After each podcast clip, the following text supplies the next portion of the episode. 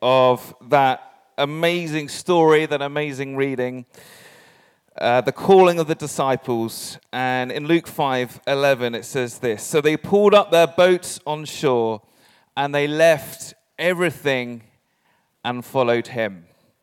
They followed Jesus. And I sometimes wonder what the families of the disciples must have thought when that happened. Have you ever wondered that? In a culture where people were so dependent upon their families for their livelihoods, for their survival, and what kind of man causes someone to leave everything behind to follow them? To surrender their home life, their job, their family, and security to someone else. That's what the first disciples did for Jesus. Can you imagine uh, Peter's wife as Peter goes back home later that afternoon and says, Sorry, honey, I'm not going to be around for dinner. I'm going out with the boys. And she says, Oh, really? Where are you going? What's going on? And he says, Yes, we found this guy, Jesus. I'm going to be his disciple. I'm going to follow him. I've given up my job. Uh, hope that's okay. I'll see you around. I mean, what do you think Peter's wife thought at that? What about poor Zebedee, James and John's dad? I always feel sorry for Zebedee in this story because he's just left in a boat with loads of fish. He's left on the boat of the shore of Galilee with hundreds of fish, and his boys just walk off. I mean, that's a bit rude, isn't it? Like, what were they thinking? What kind of man causes this kind of reaction? What kind of man causes this level of surrender in someone's life? Well, Jesus, that's who. And you know what? It is entirely the right response. Beautiful, wonderful, powerful, gracious Jesus. Because you see, when Jesus comes into your life, he changes everything. And He causes us to surrender our all to Him, to surrender our hearts to Him. A little while ago, uh, I received a Facebook message from an old school friend. And um, at school, he was a strident atheist and enjoyed taking the Michael out of Christians and thought it was a load of nonsense. Um, and then we kind of when you know we, we got out of school, we went our separate ways, and then um, about ten years after finishing school, I got this message telling me that he had got married, and in the process of getting married, he'd gone on an Alpha course as an introduction to faith, and he had become a Christian. And uh, a year after that date, he wrote this on social media. He said, One year ago today, the biggest tw- plot twist happened in my life. I became a Christian. I didn't lose my mind, I didn't abandon reason or leap into wish fulfillment. I searched the evidence and became convinced that it's all true. And then this is the thing. In the 12 months since then, I'll put my teeth in. In the 12 months since then, my life has been transformed. My life has been transformed to the point that I barely recognize myself today. Jesus is alive. Jesus transforms lives. And you know, that is as much true for the long-time Christian, the Christian who grew up in a Christian family, who has slowly and steadily grown in faith, as for the sudden conversion, like my friend David, where it all happens at once. Jesus transforms our lives. C.S. Lewis described it as a revolution, and he used the image of the Copernican revolution, where before that time, scientists, people had believed that the universe revolves around the earth, and then after that time, there was this revelation, this, this and revolution, where the world and the universe revolves around the sun. And C.S. Lewis said that when someone becomes a Christian, the world no longer revolves around themselves, me, myself, and I, but our lives revolve around the Son, the Son of God, Jesus Christ. The Apostle Paul described it like this He called himself a servant or even a slave sometimes of Christ. Not because his life was miserable. Paul was filled with joy. He was the apostle of joy. but because he considered his life no longer his own. In Galatians 2:20 he says, "I have been crucified with Christ. It's no longer I who live, but Christ who lives in me. And the life that I now live, I live by faith in the Son of God who loved me and gave himself for me." And in a sense that is exactly what happened with those first disciples. It was no longer them living, but it was Christ who was living through them, and they were living for God. And it was all in response to this Jesus who loves us, and he gave himself for us. And when we meet this Jesus and we encounter that love and we encounter that grace, that is the most natural response reckless, wholehearted following Jesus. And that's what I want us to think about this morning and to commit ourselves, the invitation to commit ourselves to Jesus this year. So, as we come to the passage, this is one of my favorite stories, the calling of Peter. And I think in this passage, we see the essence of what it means to be a follower of Jesus, to be a wholehearted disciple. And there are three priorities that I want to invite us to take hold of specifically as a church and personally respond to uh, this year, this new year. And that first priority is to see Jesus on the throne. Number one, Jesus on the throne.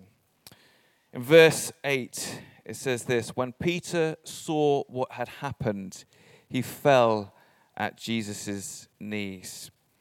Peter takes the posture of worship. If we just remind ourselves of the story, Jesus is by Lake Galilee. He often does a ministry by Lake Galilee. He's teaching the crowds. He goes into a boat, uh, one of the disciples' boats, uh, to get better projection, I guess. And then after teaching, he tells Peter to put out their nets and the disciples to put out their nets to the other side. And the disciples have been fishing all night. They're probably feeling tired and grumpy and not really in the mood. But Peter says, I don't really understand what's going on, but because there's something about you, because you say so, I'm going to do it. And that's like the essence of faith. Sometimes we, we have a little bit of faith, we also have a bit of doubt, but the faith is enough. And Peter responds and he does it. And as they put their nets onto the other side, a miracle occurs and their nets are bursting full. And how does Peter respond? He responds in worship. It begins, his journey of discipleship begins with an encounter. And it's a pattern that we see again and again through the scriptures encounter with God a revelation of who God is, a vision of God, leads us into worship when we get on our knees, and then it leads us into that place of a surrendered life. If you think of any character in the Bible that has done something notable for God, this would be the pattern. We think of Abraham as he has that, that calling with God that then shaped his life. We think of Moses and the burning bush, and Moses is, is asked to take off his sandals, for this is holy ground. He has a revelation of the beauty and the wonder and the glory of God, and that changes everything for him. We see that with Isaiah and Ezekiel and the prophets. They have a vision, they have this encounter with God, which leads to worship, a true perspective of who God is, that then leads to a surrendered life. And this was the moment for Peter. And it transformed his life. And in that moment, it draws him on his knees. It draws him to the posture of worship, which was a posture that he carried throughout his life. His life was centered on the person and presence of Jesus. Um, guys at the back, if we could have that first, that second slide, that would be great. So, what does that mean for us to be a people with Jesus on the throne. I think it means about being a, a passionate community of worshippers and pressing in to the presence of God. Why do we want to be a, a passionate community of, of worshippers? Why do we want to be a people of the presence of Jesus? Because, firstly, He is worthy. He is worthy of our praise. And when we get a true perspective, worship is the most natural response. When we encounter God's love, a life of worship is the most natural response. But secondly, it's as we worship that we, the beautiful thing is that we encounter God more. We encounter more of His Spirit. We encounter more of His presence. Because Jesus today actually uh, is with us particularly closely in the midst of his people as we, we often find that as we journey through worship we come closer into the, his presence. And worship is a really helpful thing for that as it kind of warms up our hearts which feels relevant for this morning. I don't know how you feel often coming into church but that first song of worship can feel difficult can't it and I want to say that worship's often a choice. We have to choose to engage, we have to choose to step in. And that first song of worship, as we worship, can feel difficult, and we've got lots of things from the week in our minds. But as we continue in worship, and we continue on that journey, slowly what happens to my heart is it begins to melt. And it opens up, it's like a sponge that opens up to the presence of God until at the end of our times of worship, we're in that beautiful place of knowing the presence of Jesus, that place that our hearts were made for, and we don't want it to end. And we've got opportunities to really press into worship, to um, enact this value, if you like, um, on Sundays. That's why we place such a big emphasis on song worship and a journey of worship on Sundays. And we're going to have opportunities throughout the year, uh, nights of worship and prayer, just to say, Jesus, you are worthy. I've got loads of things going on in my life, but you're the one I worship. You're the center. You are worthy, and I want to spend time with you. Worship and prayer is the foundation of all we do as a church. Jesus on the throne. Okay, the second thing in this passage about being a disciple, Jesus made known. Jesus made known. And here we're talking about the priority of evangelism. In verse 4, we read, When Jesus had finished speaking, he said to Simon, he was called Simon before he was called Peter, he said to Simon, Put out into deep water and let down your nets for a catch. And when Peter did, he couldn't cope with what happened. And this event is a picture of Peter's life. He was a fisherman that went from catching fish to catching people. And as we journey through Peter's life in the New Testament, we see this come true, and thousands of people give their lives to Jesus because of the ministry of Peter. And it all starts in this moment, this prophetic moment in Peter's life. I wonder if you've heard the story about the evangelist and a pastor who are out hunting. Uh, and suddenly, out of nowhere, a grizzly bear appears and they sprint back to their, huts as, their hut as fast as they can, with the bear in close pursuit. The evangelist gets there first, pulls open the door, and the pastor goes hurtling inside with the bear right behind. Whereupon the evangelist slams the door shut from the outside. There is an anguished cry, and the pastor screams, What are you doing? To which the evangelist rep- replies, I just bring them in. Once they're inside, they're your responsibility. I just like that story and I wanted to share it this morning. But it's true, isn't it? That in the church, different people do have different gifts and passions. And while Peter clearly had the spiritual gift of evangelism, this call to be fishers of people, to make Jesus known, is actually the purpose of every believer. It's a little bit like when you take on a new job, you might sit down with your line manager and they'll give you a job description when we become a follower of Jesus, we have a new job description. We have new purposes in our lives. And one of those purposes is to make Jesus known. And we might think, well, can't my faith just be a private thing, a quiet sort of faith where I don't need to bother other people with it?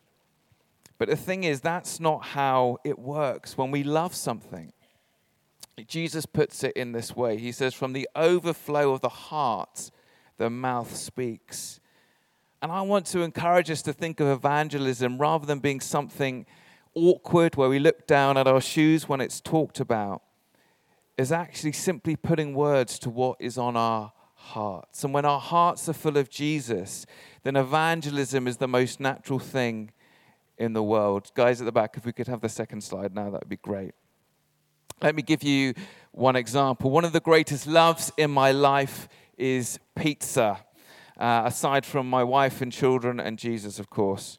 Um, and um, when we first moved to Forest Hill, one of the kind of serious things that Lydia and I had to work out is the best pizza place in Forest Hill. And so we tried all sorts of different ones, and um, we've concluded that Bonner, I think, is that. Does anyone like Bonner here? Yes, a few Bonner fans. We actually went there. Last, we went to the pub and ordered Bonner last night. It was fantastic. Um, but Bonner has to be my favorite pizza place. And so when anyone says they've moved into the area or they're looking for somewhere to have pizza, I'm there. I'm telling them how amazing Bonner is. I'm telling them the menu. You can't shut me up about Bonner because the pizza is so good. And basically, that's what evangelism is, except you're substituting pizza for Jesus. And we're saying that actually, this is what Jesus has done in my life. He's freed me from depression. He's healed me. He gives me strength when it's really hard at work. And we're just telling people how amazing Jesus is and what he does in our lives. And so, if you want to be better at evangelism, then my advice is fall more in love with Jesus, and it will naturally flow out. But two practical things that we could do uh, can you learn your testimony of what Jesus has done in your life? Could you learn it so you could share it in a minute in a conversation with a friend down the pub? or, or a colleague at work, something like that. What has Jesus done in your life? Maybe go away and think about that this week. Write that down. How could I share that with a friend? And then a second thing we can practically do is invite. We can invite people to come to Alpha. Uh, we can say, I'm going along Tuesday nights. There's going to be food there. Let's uh, have a conversation about the big things of life. And you know what? I think people are really open at the moment my experience has been that people are actually keen to discuss whether there's anything more to life. With all the challenges that are going on in our world, is there hope out there? I think we live in a really exciting time and we have this great opportunity. So, who are we going to invite to Alpha? You can sign up this afternoon and then text a friend. Who are you going to bring along? So, that's the second priority make Jesus known. And then the third priority is Jesus being shown. Okay, they all rhyme so we can remember them nice and easily. Jesus being shown. And this is about be, uh, our lives increasingly reflecting Jesus in our character. This story was the beginning of Peter, James, and John's journey as disciples. And just like them, we are disciples. We're disciples of Jesus. And a disciple in Jesus' day was someone who was set on becoming like their rabbi as they did life with them, as they watched how they did things, not just hearing them once a week, but actually going around and it was caught as well as taught. Doing life with Jesus and becoming like him. And in that culture, ordinarily, the best and the brightest students of Torah would continue into their teenage years. The disciples weren't that uh, of Jesus. They had fallen, they hadn't passed the mark, so they'd gone and become fishermen. But the best and the brightest students would go and find their rabbi and ask if they could be that rabbi's disciple. And the rabbi would say yes or no. And that's how it worked. And they would start like an apprenticeship with that rabbi. Jesus does things completely differently, as he often did. And he goes and looks for people that he wanted to follow him. And he finds these fishermen who are not the best and the brightest, which I always find very encouraging. When I look at the disciples and all the mistakes they made and how clumsy they were and their lack of faith so often, I find that very encouraging because it's so often true of me. And yet, in Jesus' grace, he calls the disciples. And in his grace, he calls us. And I want you, you to know this morning that you were chosen, that you were called. It's not an accident that you're a follower of Jesus. You did not choose me, Jesus says, but I chose you and called you to go and bear fruit. And that's what Jesus says to you this morning. It's no accident that you are here. And part of that calling as disciples is to change, to actually, as we grow in life, as we go forward in life, we become more like Jesus. Our character should change, things should change. And I want to ask this morning who are you becoming? As you look back on 2023, did you become more like Jesus? Uh, as you look ahead to 2024, do you want to become more like Jesus? And the thing is, at New Year, we so often get caught up with resolutions and goals and lots of doing. But you know what? Actually, who we become is so much more important than what we do. Who we become is so much more important than what we do. And the key question, the central questions of discipleship is Am I becoming more like Jesus? Because everything then flows from that. Discipleship is about being with Jesus, becoming like Jesus, doing the things that Jesus did, like healing the sick, bringing the kingdom of God, and then helping others do the same. That is the essence of discipleship. And that's one of the things we're going to be pressing into this year. Because the world needs more people that look like Jesus in character, who carry the fruits of the Spirit of love and joy and peace and patience and kindness. Doesn't this world just need a little bit more kindness sometimes? As we think about know, dialogue on social media and um, the, the atmosphere that's around, what a wonderful thing to have a few more kind people in the world. The world is longing for people that are salt and light that look like Jesus, your workplaces, your streets. We need, we're called to become like Jesus.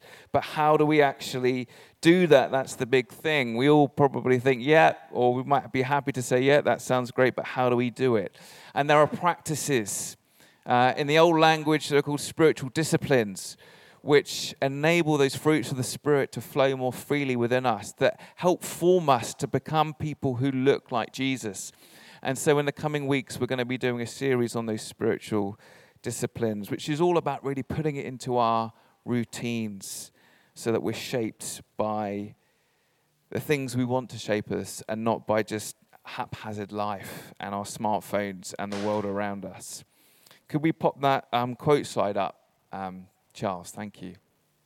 William Paulsell said this It's unlikely that we'll deepen our relationship with God in a casual or haphazard manner there will need to be some intentional commitment, some reorganization in our lives. But there's nothing that will enrich our lives more than a deeper and clearer perception of God's presence in the routine of daily living. And that's what the spiritual disciplines are all about. So we're going to be looking at the discipline of celebration, the discipline of fasting, the discipline of Sabbath, the discipline of receiving God's guidance, these practical things that we can allow, so we can allow more of God's presence in our lives and we can become more like Jesus. But here's a free practice for today, and I'll say it every week probably, but just spend time with Jesus every day that is a great practice to adopt. And we've got um, some Bible reading plans here. You could take that away. You can start it today. If you're not doing that already, spend time with Jesus every day in the scriptures and in prayer. I was having a coffee with uh, one church member this week, and uh, he was telling me he gets up at 5:30 in the morning. Um, before his kids get up, just to make sure that he's got that time to be with Jesus, because that then shapes everything else. What do we need to do to make sure that we have this time with Jesus. Jesus being shown.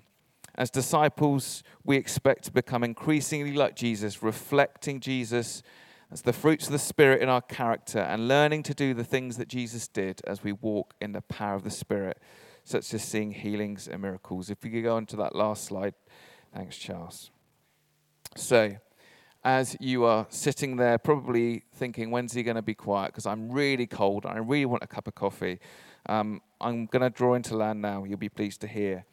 But I just want to end with this.